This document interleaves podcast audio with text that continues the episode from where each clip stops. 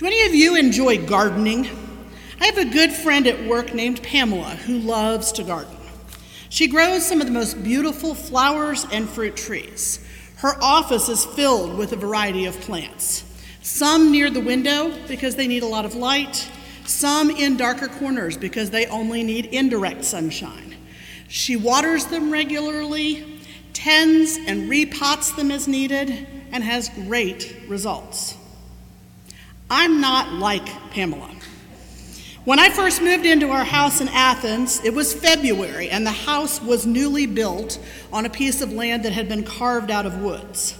I had one tree in the front yard, three on the side of the house, and a big tangle of trees and weeds in the backyard.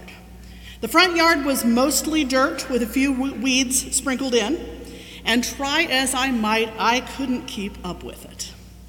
The weeds were a never ending problem. They invaded the grass seed I tried to plant in the front yard. They took over the landscaping around the house, and they thwarted all of my attempts to grow vegetables in the two garden beds. Every time I tried to weed, it seemed like I pulled up several good plants along with the weeds. And within a week or two, the weeds would be back. I finally gave up and hired a friend who has a landscaping business to manage our yard. I just couldn't handle the weeds. And weeding still ranks up there as one of my least favorite jobs, especially in this heat. Today's scripture reading spoke to me the first time I read it because it also deals with weeds. The story is one of a group of parables told by Jesus in an effort to give his followers a glimpse of what the kingdom of God is like. Parables are funny things. As a child, I learned in Sunday school that parables were stories that used familiar elements like wheat or yeast or sheep to help people understand an important truth about the Christian faith. It turns out that explanation is only partially true. We like to think that parables illustrate points we already understand and agree with, but that's not actually their purpose. Parables are not necessarily meant to ensure that the listener or the reader understands what Jesus is trying to say, and they're definitely not intended to confirm what we already believe. One of the main purposes of a parable is to tease our minds into active thought. Many of the parables of Jesus use strange or vivid imagery. A shepherd who risks the lives of 99 sheep in the wilderness just to find one sheep who has strayed away. A woman who mixes yeast into three measures of flour. A woman who uses precious oil to light a lamp to find a single coin that's lost. When we look at these stories logically, they don't make sense. And that's the point. Parables tend to challenge our expectations, to make us sit up and take notice, to force us to participate actively in making sense of what Jesus has said. To better understand the parable we read this morning, it's important to understand the context where it appears. This section of Matthew's gospel is known as the parable discourse, and it includes seven different parables. There are two or three more in the section uh, that we didn't read today. It's the third of Jesus' five major speech, speeches to crowds of followers. Jesus told these parables all on one day, the same day that the Pharisees began developing a plot to have him killed and immediately after the parable discourse, King Herod had John the Baptist, who was a cousin of Jesus, beheaded. It was in this context where Jesus was surrounded by conflict and danger on multiple sides that he used parables to talk about the kingdom of God and God's judgment at the end of the age. The parable JT read for us this morning is full of agricultural imagery which would have been quite familiar to the crowds listening to Jesus tell it. This parable is not as well known as the parable of the sower, who planted seed in different kinds of soil and got different results. This parable, usually called the parable of the weeds, appears only in Matthew's gospel. It starts out as a simple story. A farmer planted wheat seeds in a field. During the night, an enemy of the farmer tiptoed in and planted weeds among the wheat. It wasn't until the plants sprouted that the farmer and the farm workers discovered the weeds. The workers went to the farmer and asked if they should pull out the weeds. Most of us would have expected the farmer to say yes, pull out the weeds before they choke out the wheat that we're intending to grow. And yet, this farmer gave surprising instructions. Leave the weeds alone, because if you pull them out now, you will uproot, uproot the growing wheat as well, and you'll risk losing some of the good crop. When it's time for the harvest, the farmer will instruct the reapers to pull up the weeds, bind them into bundles, and burn them, and then harvest the wheat into the barn. For the crowds listening to Jesus preach, that was the end of the parable. He didn't try to explain it, but left them to make sense of it themselves based on their own experiences. It was not until later, when Jesus was alone with the disciples inside the house, that he explained what this parable meant. The disciples were part of the inner circle around Jesus, his chosen family, and therefore got more information than the general public. And as Jesus explained the meaning, parable of the weeds took on a deeper significance than just a simple lesson about how to grow the best field of wheat. The farmer who planted the good seed was the Son of Man, a term that Jesus used 81 different times in the Gospels to refer to himself. Scholars have disagreed for centuries about what the term Son of Man means. Some believe the term refers to Jesus' humanity, others think it focuses on his divine nature. In any case, Jesus was labeling himself as the sower of the good seed. The good seed referred to the children of the kingdom. The seed that reproduced weed referred, referred to the children of the evil one, the enemy who planted the weeds. Jesus explained that he himself had sown the word of the kingdom and that word was already bearing fruit in the community of his followers. But the evil one had also sent out minions to sow weeds by spreading lawlessness and false prophets and by causing others to stumble. One key message of this parable is that evil exists alongside good in the world. Followers of Jesus need to keep their eyes open and recognize the evil in the world. But we also need to resist trying to purge the world of all evil. It's God's responsibility to separate the wheat from the weeds, the genuine believers from the false ones. We are told that God will do this at the end of the present age, before the beginning of the new kingdom of God. As I said, parables are funny things. They don't always mean what we think the first time we hear them, and they don't always tell us what we want to hear. It's tempting to simplify this parable, to make it about who's good and who's evil, and to cast ourselves as the good ones. After all, we're part of a church.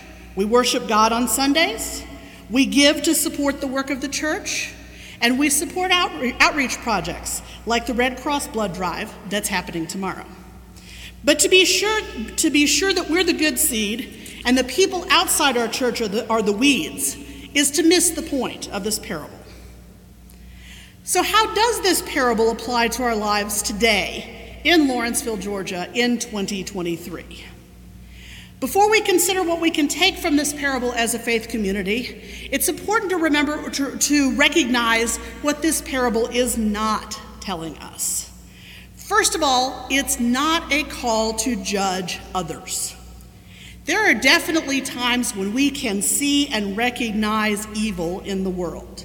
The obvious cases, such as people who injure the bodies or minds or souls of others, or ab- who abuse children or partners or people they don't even know. But many forms of wrongdoing and evil are harder to recognize. This parable reminds us that it's not our job to find and remove all the weeds. God is the judge, and we are called to leave the weeds to grow with the wheat until harvest time. This doesn't mean we're supposed to be passive, to just allow anything to happen while we wait for God's ultimate judgment. Our faith still calls us to act in the face of injustice and violence, to stand up for those who are marginalized, to feed the hungry, to care for the sick. At the same time, the parable of the weeds reminds us that we don't have the power to remove all evil from the world. And sometimes trying to get rid of the weeds does more harm than good. This parable is also not a call to isolate ourselves in our church, to focus on our own needs and keep the rest of the world out for fear of being exposed to evil. Jesus himself explained to the disciples that the field in this parable is the whole world, not just the church. There's a scene in the movie The Sound of Music where Maria runs away to the Abbey because she realizes she's in love with Captain Von Trapp. The wise Reverend Mother tells Maria, These walls are not meant to shut out problems. You have to face them. The same is true of our church and of all churches.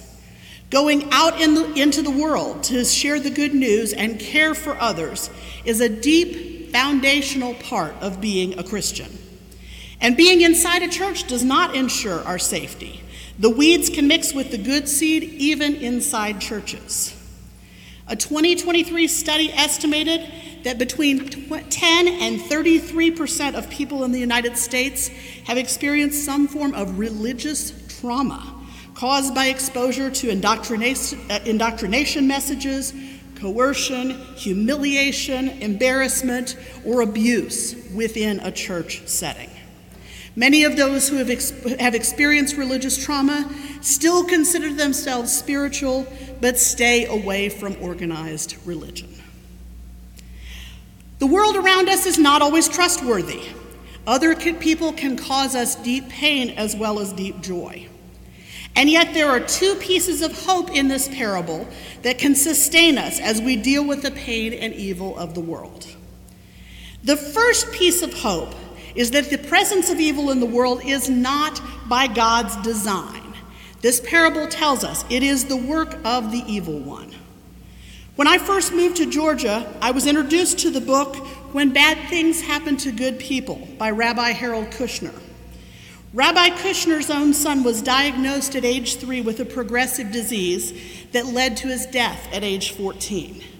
The rabbi wrote the book to help people understand and cope with the fact that bad things happen in the world, even to people who don't deserve it. His main message is that God does not cause evil to happen, but God is a steady and reliable presence with us and support for us when we're going through even the most challenging times. It's an important message for all of us, whether we're going through challenges ourselves right now or supporting others who are. God doesn't cause bad things to happen, but God is there to help us and be with us when we experience them. At the same time, it's important to, to be mindful of the language we use when we're supporting people experiencing trauma. Telling someone dealing with the worst day of their life that God has a plan may be intended to be comforting, but it can also be heard as callous and uncaring and can cause further suffering. As this parable reminds us, the evil in our world is not part of God's plan. And there's a second piece of hope in this parable the promise that the evil in our world is only temporary. Jesus himself promised that when God's judgment comes at the end of the age, the sources of evil will be thrown into the furnace, like the weeds are bundled up and burned and the righteous will shine like the sun in the kingdom of God, just as the wheat is harvested into the barn. Evil will be eliminated, and good will prevail in the kingdom of God. We live in an imperfect world where good and evil coexist. Yet this parable reminds us that we should go on doing all the things Jesus taught, both inside the walls of this church and in our community. When children are hungry, we should help the Lawrenceville Co op collect and distribute food so they can eat. When people are sick, we should host medical screenings and vaccine clinics and blood drives to help them. When they're lonely, we should follow the example of the CWF and send them cards to let them know we care. When they don't have what they need for school, we should collect school supplies to support them. When they need connection with their community, we should host movie nights and trunk or treat and a live nativity and other events where people can gather together. I'm not sure these last two examples were actually in the New Testament, but they're logical extensions of ways to live out our call to care for others.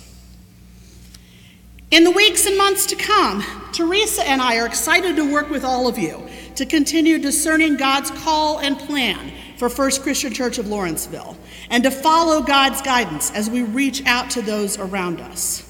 So many in our community need to see and hear and experience God's love in the many ways we can offer it. Together, with the help of God, we can do so much to enrich the lives of so many. Will you join us?